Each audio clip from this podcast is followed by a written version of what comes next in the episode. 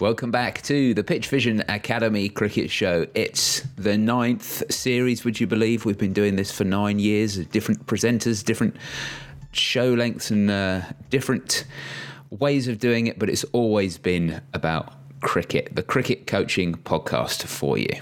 My name's David Hinchliffe. I've been on most of these shows, and someone else who uh, has been on, I'm going to say the vast majority of the shows by now, uh, well, two people, in fact. The first is the director of cricket at Millfield School. It's Mark Garaway. Hello, Garras. I can't remember when you started on the show. It was a little while in, but it was several hundred shows ago, definitely. Yeah, it was 2011. I started uh, right right at the end of 2011. I started doing this, and it's been it's been one of the highlights of my working week, week in, oh. week out. It's been magnificent, and uh, uh, obviously good company for half an hour. You gentlemen are. Um, but it's just brilliant to connect with people, and then also to get the follow up, isn't it, from from all over the world, um, not just in emails, but also randomly. I, you know, when I was over in the West Indies just before Christmas, uh, I got off a plane, and the third person that I spoke to was just reveling in pitch vision, you know, which was just magnificent. so, so no, it's, it's, it's fantastic to be involved still, and thank you for keeping me on board. Yeah, well, no, thank you for coming along. Um, and uh, thanks also to the third person on the show. It's the head of cricket performance at Portsmouth Grammar School. It's Sam Lavery. Hello, Lavers. You're, I think you're the newest boy in the team, but you've still been doing it for a long time as well, haven't you? I, I, I think I'm the newest by a distance, but I've probably got about 150 shows in, would you say? Well battered, lad. Well yeah. Yeah. Well battered. Yeah. Thanks very much. I was I was bowling at the time, so sorry oh, about that. You've just, got, you've just got to raise the microphone then, like that, yeah. and show it to yeah. show it to the audience. Yeah, yeah. I've gone I've gone for 150 rather than scoring 150. I think. The Mason Crane of the podcast. Oh, come on now. Oh, come on come now. He's a good lad. I'm sure he is. I'm sure he is. It's only three years ago that our boys were playing against him. Two years ago, probably. I Can't remember. Uh, he'll, he'll, he'll, be. Uh, I think it's done no harm. I think he's the type of guy that's going to deal with that pretty pretty well. I mean, the question ultimately, which I've had all winter, is that I think there's been so many better ways to develop Mason Crane over the course of the last six months than making him do 12th man in England for ages and not play any county cricket, then making him do the same and, and sticking him into that uh, that frying pan. Um, you know that that to me is something that uh, we don't want to repeat too often. Yeah. player management isn't. Maybe it's maybe people think we, we look at these things in with, with kind of hindsight and stuff, but I think if you'd have been asked to manage him from 12 months ago, Garras, it may have been different. Well, I mean, go, without going off the topic here, I sat with his parents at Lords in September, where they were up at Lords for a Test match against the West Indies, um, and uh, he was doing 12 man, and they basically traipsed around the country doing exactly that for a while, and he hardly bowled in county cricket. Now, the biggest shame of that is it was a time of year where probably he could have impacted upon games of cricket for Hampshire he'd have definitely got uh, overs under his belt. And whilst I recognise the value of being involved in that type of setup and getting used to the people and the environment and all of those things that we talk about on this show a lot, um, at the age of 20, you know, he really needs to be learning about his bowling uh, in the way that many of the the, the great spinners um, have done in the past. Uh, and it's it's just been disappointing for me. There was a Lions tour out in Australia. He could have been playing heaps of cricket, bowling heaps out with the Lions, having a little bit of interjection into the Test side over the course of a tour because they run alongside each other. Um, and there were so many different ways of doing it. But I said I said exactly what I've just said on here not with hindsight, which is what I normally do, but actually to his parents. And whilst that might not have been what they wanted to hear, I really believe that we need to nurture a talent like that rather than uh, than just think about what's best for us over the course of the next, you know, three months, which is effectively what we've done in the Ashes. You, you can understand their excitement and Mason's excitement of you're going to be on the main Ashes tour and blah blah blah, and that is unbelievably exciting for someone um, of any age. Oh, but incredible. Um, but um, yeah, with a slightly more long term, uh, he's not going to disappear in two years' time. He's a he's a cricket that's going to be around for well, fifteen years plus. You would have thought so. Um, you don't need to rush these things and get him get him bowling, get him bowling, get him batting as well. Yeah. And, and even the greats, you know, even the greats, especially early on, even the greats were, you know, got biff for hundred from time to time. So, you know, there's there's no reason not to. Um, there's no reason to think, oh, he's, you know, he can't do it. Oh well, let's move on to the next one. You know, that's that's not the way to go about it, is it? Is there a story about your wrist spin coming here, David? Is that what you're alluding to? Uh, no, I never. My wrist spin never never got beyond the um, trying trying to get a tennis ball down the other end. So, for, I, I always I always envy the, the leg spinners. I've always think to myself, if I wasn't if I wasn't a wicket keeper, I'd probably have picked leg spin because that's that's my favourite. that's definitely my favourite. But I couldn't I couldn't bowl it, so I just had to pick up the gloves instead. Make it easy for myself. and, uh, and, while we're talking about the Ashes, um, there was a thing I wanted to talk about um, this week, which is uh, multiple formats. Um, one of the, uh, whether it's right or not, one of the criticisms of uh, the England team is that um, they weren't prepared as well as they could have been for the Ashes because a lot of the focus is on one day cricket and on you know trying to go for the 2019 World Cup and all that kind of thing. So, um, it, uh, what that means, I think, you know, at lower levels is an interesting thing. Is can you focus in on different formats um, all at the same time, or do you have to sort of pick your battles and say, you know what, our main priority is going to be this, and it might mean that we don't perform to our best in um, you know if you're a club team for example if you say well look you know we, we may not be at our peak in 50 over cricket but we think we can win a 20 over competition. It happens in county cricket as well, doesn't it? You get teams that say, you know, we're focusing in on 2020 and we're not necessarily going for great success in the in the championship. So is is there a way that you can focus on everything or is it one of those things you have to sort of just pick your battles and say, look, this is what we're good at, this is what we can know we can do well in and we're going to go for that? I think I think most of the time it's the the latter picking picking your strengths, utilising the other competitions for for different things, you know, for development means, and, and very much, you know, when I ran Somerset, we had to do that because we had such a young age group squad that the likelihood of us being uh, experienced enough and um, savvy enough to play the longer game and do very well in it was limited. Um, but we felt that we were strong in 2020 cricket, so we really focused on that. And, and fortunately, all the gods were smiling, and we ended up winning it. Um, but you know, it's rare, isn't it, that you have a player group that can be confident of being very, very strong uh, within multiple formats uh, in the same year. Very rare that that happens. It does happen, um, but but it is it's becoming increasingly rare. You've got to have a big player group, I think, in order. It's particularly at the top end of a game, and probably the same in club. Uh, you've got to have a big player group to be able to do it, or you've got to have the best team within the structure, or one of the best teams within the league structure, or alternatively, you're going to be playing at a level of cricket that is, is slightly beneath you and, and is easy to dominate. So um, that that would be my, my view is you, you pick your battles wisely in the main unless you're in one of those fortuitous situations that I've just mentioned. Yeah, certainly. In, in my experience in club cricket, you know, you get different levels of, of player availability depending on what what type of cricket they like to play. And you know, generally speaking, your your average club guy is probably going to want to play league cricket on a Saturday, and then that becomes your strongest team by default because you know maybe you've got two midweek evening 2020 games in a week and that that, that guy said well actually you know I can only I can only play on Saturday so I'm just going to have you know I'll pick this I'd rather uh, pick the Saturday rather than play an evening game, you know, away somewhere and, and you have to rush after work and all the rest of it. So it's definitely does become a, what can we focus on and how can we make the improvements from what I've seen. What do you think, Lave? Is, is there a way of covering it all?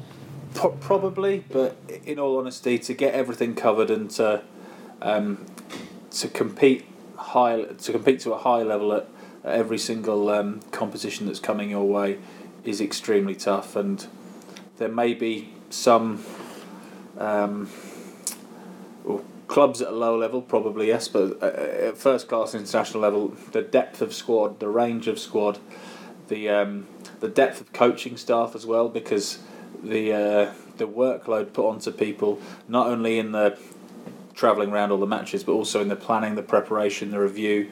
Um, the research into opposition, all these things come into play. There's so much that needs to be done if you're going to really do things well and target things that if you're going to try and be all things to every competition, it, it's it is really really tricky. That doesn't mean you're gonna not gonna give everything your best, but you're gonna try and get something out of every competition you're in, and, and hopefully that experience is going to benefit you in the in the kind of area that you're targeting. But um, as you as you uh, as you are at different levels, as you said, I I think club cricket. Um, there are certain clubs that will kind of have a real crack at everything, and, and and that's not necessarily down to the quality of their players or, or the depth of their players. It's more just down to the kind of um, the club environment and the enthusiasm that the people have for being part of that club and and uh, the enjoyment that they have as, as sort of playing cricket or, or, or being together and and I think you need that if you're going to get people to pitch up like you said for the play the Saturday, play the National Cup on a Sunday, play the midweek 2020, all that kind of stuff. That takes a special club environment and a club atmosphere to really make that happen, and it doesn't happen very often. And I guess it sort of uh, this is a very leading question, but I guess when you look at uh, when you look at England and you say, well, you know, if if England wanted to have a focus, you know, because it's very hard to to do everything, excel at everything. If England wanted to have a focus and they feel the best chances of winning a World Cup rather than beating Australia and Australia, was it the right thing to do to say, you know what, you know, we're going to give the Ashes our best crack, but actually, it's not the biggest priority in the next, you know, over over this period, three, four, five year period. Well, certainly over the certainly over the four year period. Um, and certainly from when Andrew Strauss came into a position, the, the focus was very, very much on uh, the World Cup in 2019. You know, England were hosting two world events in the space of um, two years: the 2017 ICC Champions Trophy and the, the 2019 World Cup. Um, and everything was gearing up to the to the second one really, and obviously they ended up getting to the semi-final, losing disappointingly to the eventual winners, uh, who were Pakistan in, in 2017. But they they're really focusing on that. They they know that they're going to be very strong at home, irrespective of some of the gaps that are in their team at the moment. Um, you know, when was the last time England lost a, a Test series at home? And, and there have been very few and far between. I think um, uh, you know, I think it's more difficult when you go away, and everybody's experiencing that at the moment. With the away cricket in Test matches is incredibly difficult to win, and that's something that I think needs to be looked at and addressed if Test cricket is going to retain being a strong spectacle. You know, because we want to see even contests, don't we? Home and away, even contests really as a as a viewer, as a spectator, as somebody who's spending lots of money either on Sky subscriptions or TV subscriptions or travelling overseas to watch games. You want to see uh, a contest, don't you? And, and presently around the world, we're not, not just in the Ashes, but um, in many places, uh, you know, around the world. The Indians, for example, over in South Africa, that game looked like it was going to be a, a bit nip and tuck, but actually ended up being a pretty comfortable win for for South Africa at Newlands the other day. So uh, they've de- definitely gone down the road of aiming for 2019. There, there's no two ways about it, but knowing that they're going to be incredibly competitive in front of their own fans in Test match cricket let's move on to some questions. Questions sent in by listeners to the show or readers over at pitchvision.com. And uh, how this works is we answer the questions, and then from those two questions, we pick the best one of the week, and that wins a prize, which is an online coaching course from Pitchvision Academy at pitchvision.com. You can email us on coach at pitchvision.com if you want to send your questions in or interact with us in any other way. And there's social media ways of getting in touch with us as well, which we'll tell you about towards the end of the show. And the first person who's got in touch with us this week is Steve. And Steve, uh, it's oh, this is not really a coaching question, but it, it might prove uh, an interesting discussion. So I thought I'd drop it in. Steve's question is um, centuries versus fifers. Is it harder to get a century than a fifer? Not a coaching question, but something I've wondered about. It's a great yeah. question. It's a brilliant question. And yesterday I posed this question across uh, in our staff room. Actually, we had a load of cricketing teachers and cricketing coaches around the table. Um, so I chucked it out there and uh, and had a little chat about what was what was happening. And then we started to do it a little bit, and I'm talking snapshot uh, data mining here, uh, as opposed to anything anything else. Um, so is it more difficult to get a five than a hundred? Well, in Test match cricket, it's easier to get a 100 than it is to get a fiver. And in fact, in international cricket, it is easier statistically in our snapshots of uh, data mining to get a 100 because there's the frequency of them tells you that. Um, but actually, that changes somewhat when you go to different levels. So, for example, at Millfield, uh, last year, it was easier to get 100 than it was to get a five. And now a lot of that is to do with the amount of overs that you play, because obviously um, getting five wickets isn't always the easiest thing to do when you're playing 20 over cricket, 30 over cricket, 40 over cricket, or 50 over cricket. But we do see a higher prevalence of, of hundreds. But in club cricket, and I did this based on some imagery on you know the honours boards that go out around all the county boards in the UK uh, I did a real snapshot of about 10 of those boards, picked some random weeks in the season, and had a look at how many uh, hundreds there were versus how many five wicket uh, five wicket hauls. And often there was a reverse. So in club cricket, there were more five wicket hauls than there were hundreds because the hundreds would generally run out on the honours board when they got to about 15, maximum down to about nine in any given week from any given county, whereas there were always 20 five wicket hauls in there, which I thought was quite interesting. So um, to me, that comes down to a couple of things. One is the quality of the pitches that people are playing on. It governs which part, which uh, the ball or the bat is going to be in the ascendancy. So Test match uh, cricket, one day internationals. Um, and T20s are often played on batting uh, friendly pitch, not friendly pitches, but good pitches uh, to bat on, which makes it really difficult for people to to get five wickets, and so therefore we should celebrate five wicket hauls quite significantly.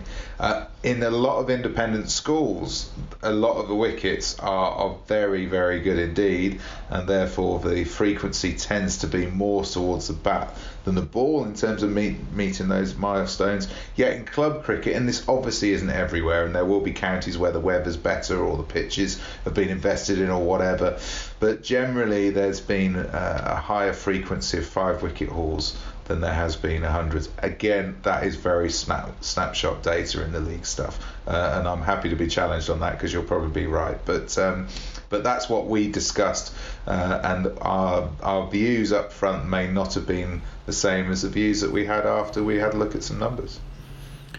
Yeah, it is very context dependent, isn't it? But um, I, guess uh, if the question is is it is it harder to get a century? Uh, you could look at that in a different way as well. So the frequency is a really good way of looking at it, a good numerical way of looking at it.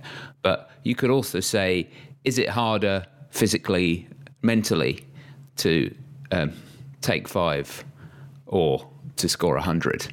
And I guess that's another, just another perspective of looking at it, isn't it? Rather than say, you know, what what's the difficulty level based on how many times someone was able to do it, but what about what's the difficulty level on an individual basis of I've absolutely given everything and I've managed to squeeze a five for uh, compared to scoring 100 on a flat track, and it's still pretty tough. But you know, at the end of the day, yeah, I can still I can still stroll home home, and I don't need to um, don't need to have an extra couple of hours in bed because of it. Whereas the poor old bowler's, uh, you know, his foot, his knees all swollen up and all the rest of it. So, not not that I'm saying that the fifer's worth more, but I always feel like the the bowlers complain a lot more than the batsmen. So maybe uh, maybe it is harder for the bowlers. I guess you've got that massive variability of conditions and and what what are the circumstances in which you're playing? Are you playing on a on a nice, cool kind of 15 to 20 degree day in where bowlers can run in all day, and, it, and, it's not too much challenge on them physically in terms of temperature, and, and the ground is as they would like it, and the boundaries are whatever, and the pitch is doing X, Y, and Z, or, or, or are you batting in those in conditions? I, I, I could say I've, I've batted in a lot of very cold, wet northern cricket matches when I was young. Um, which were very, very challenging and difficult to bat on. Equally, I've batted on like one of the flattest decks in the world in Australia in, in, in 42, 43 degrees and batted for a, a sort of a fairly significant period of time again. Um, which one was more difficult? Well, they're actually both very, very challenging in their own way. Um, and some people will deal with the heat better than others. Some people will deal with those those conditions and those soft pitches and those um, th- those kind of uh, bowler friendly conditions better than others as well, and everyone's going to be slightly different in what they are more accustomed to or what they are better at adapting to. Um, but there are challenges in every time you go out to bat, and there are challenges every time you go out to bowl.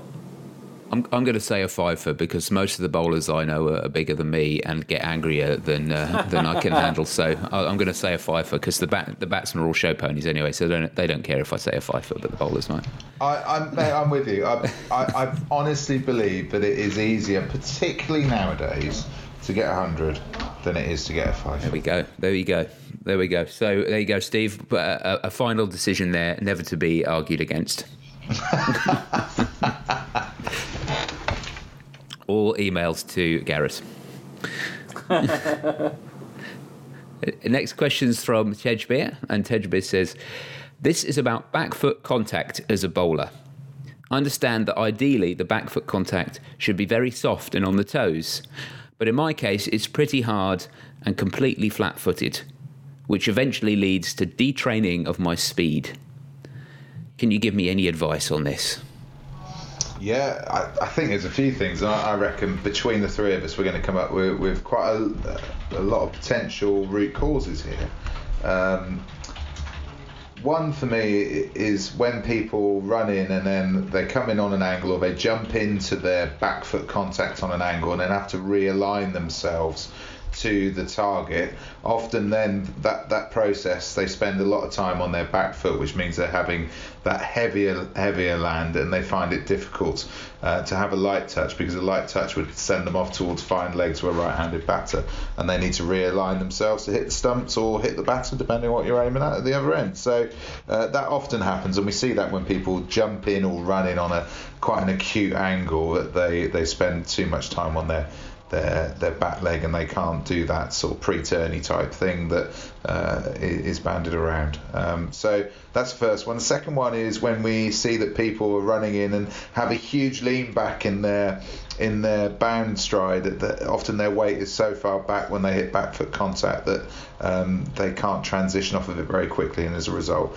uh, that's uh, a pretty heavy landing and, and takes up a lot of the foot plate, the foot uh, print of your back foot when you do that. So they're the two two main causes that I see from a from a technical one. The other one, obviously, and, and this is where Sam and yourself might uh, elaborate more, is from a physical point of view. You know that um, they have a you know eccentric, concentric, eccentric um, back foot landing rather than a bit more of a sort of uh, a plyometric uh, and lighter touch as well. So um, for me, the two technical ones that we see a lot of are, that angle and also having too too far uh, back weight uh, position as you go into bound stride and through the air and then into back foot contact. That last one is interesting because uh, I know that Steph Jones has talked a lot about the two different types of bowlers, and although there is the, the ideal in terms of getting on and off the uh, the back foot, the soft step as it's called sometimes, is important. Um, there are people that don't do that, and they they find other ways to generate pace. Yeah. Yeah, and so it's not necessarily a bad thing, right? It's not. Not necessarily something that's going to cause you a problem. It sounds like in Tejbir's case, he is having a problem in that he said he's, he loses speed. Now I don't know whether that's you know I don't know whether he's sort of analysed that you know um, objectively or whether he's just thinking oh because of this that which is always something you've got to watch out for haven't you but um, yeah I, I, guess the first question is is it actually causing you a problem or do you think it's causing you a problem because you've been told it's causing you a problem I, I think that's part of the issue isn't it is is that directly the, the reason for a loss of pace. And I remember working. I used to work with John Wood, who bowled. Gareth would tell me how fast he bowled, but pretty fast. I would have thought Gareth. Mm, yeah, yeah, decent, yeah. Up at Lancs, and he would have he would have been kind of eighty five plus a bit. I would have thought. Um, but he really felt that a, a, lot of the speed that he generated was because he leant back a lot, and that allowed him to, in his mind, and whether or not in practically this was the case, but he felt that a lean back and a heavy contact on that back foot then allowed him to um, really work hard through the delivery stride as opposed to transferring energy from the run up through the delivery stride into action. He felt he could work very hard there. He's obviously a, a very big, strong bloke and powerful bloke, and, and because of that, he was able to bowl 90 miles an hour.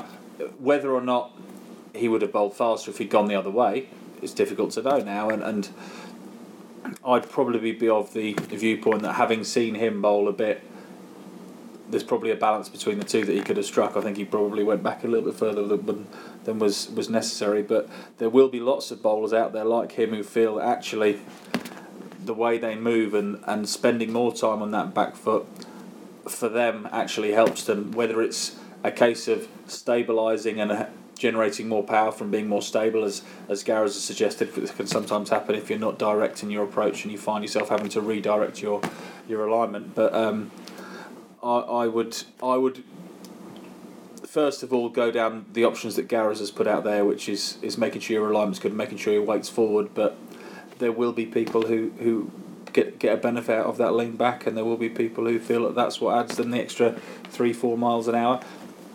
First, first up for me, for just have a look at the rest of the rest of your action. Are there any other things there? Are there any obvious um, points of misalignment where your legs or arms or whatever it might be aren't moving to and from the target? Um, how are you doing with, with other things like synchronization in terms of your upper body working with your lower body? Um, and also, how does your training around your bowling um, impact on the speed that you're developing? So, are you training and, and bowling 15 overs a day at kind of 70 80% because you're prepared for long spells or actually are you training to develop power are you doing the things that we've talked about quite a lot over the last 6 12 months that will help with power development such as um, first of all the technical side but but the med ball work the power work with lower body upper body etc that's that's going to give you a bit more a bit more speed when it comes to transferring into bowling so quite a lot to think about there but obviously you've got in your mind that this this is a factor, but don't be don't be consumed by one thing. Be aware that there there will be many more things going on in your action that are all influential. I think the important thing, building on what you just said there, Sam, is is the people that do use a heavier land on the back foot. And crikey, you know, there were so many uh, people that I played against that would have been in that bracket actually. Um, there was a guy called Carl Rackemann who leant back quite a long way and landed quite heavy on his back foot, but was incredibly strong, just like John Wood that you mentioned uh, mentioned there. Patrick Patterson, uh, who I fortunate fortunately faced when he was uh, having an absolute stinker and, and uh, his action had gone to pieces. But he used to have a lot of weight on it in his back foot, you know, and, and lean back a, a reasonable amount as well. But th- these are incredibly strong individuals that uh, were able to use what they were doing in a positive fashion. And it sounds to me, uh, in this case, that that isn't necessarily happened. There's a mismatch between the amount of strength uh, and the, the technique that's going on, which then causes him to think that there is there another is there another way. And uh, uh, so uh, when you've got that mixed match, then I think you, you need to. Um, you need to look look elsewhere really and, and maybe have a look at the alignment of your run up because or the alignment of your jump which often happens we see people turn in on their jump phase um, and then have to realign at, at the crease uh, that is something which is incredibly common, in particular with with young bowlers. And I remember years and years ago when I was trying to be a bowler, actually trying to do that because Terry Alderman got in incredibly close to the stump, so everybody was trying to do it at that time. But obviously, from an alignment point of view, it worked for him, but it didn't certainly didn't work for me. That is for sure. Um, so have a have a little look at your own action. Again, video is a great starting point, isn't it? Getting that video footage from behind and then from the side, you'll be able to see exactly how that back leg is working um, and whether your thoughts in your head are actually being matched up in what you're seeing on the screen as well. Okay, that is just about all we've got time for on the show this week. So um, we are going to wrap up. But before we go, we're just going to decide on the winner of the competition this week. The online coaching course from Pitch Vision Academy at pitchvision.com is up for grabs. And the two questions were Steve's one about centuries and fifers, fifers, and Tejbir's question about back foot contact as a fast bowler. Which one did you prefer this week, Gareth? I thought two really good questions this week, but just because it was slow, so different. It, you know, you said it wasn't a coaching question, but actually it got a number of coaches around around the country and uh, on on air on this podcast to have a good discussion about it. So I'm going to go with Steve's. Superb. Congratulations, Steve. And Gareth, if uh, other people are listening in and want to send in their question to us, how can they get in touch with the show? They can give us a call on 0203 239 7543 or drop us an email on coach at pitchvision.com. That's right. Uh, the rest of the housekeeping is uh, various other ways to get in touch with us and uh, how to listen to the show regularly. Getting in touch with us is pretty easy. Pitchvision.com is the easiest way. Head over there, find the Pitchvision Academy account by searching for that, and then send us a message on pitchvision.com.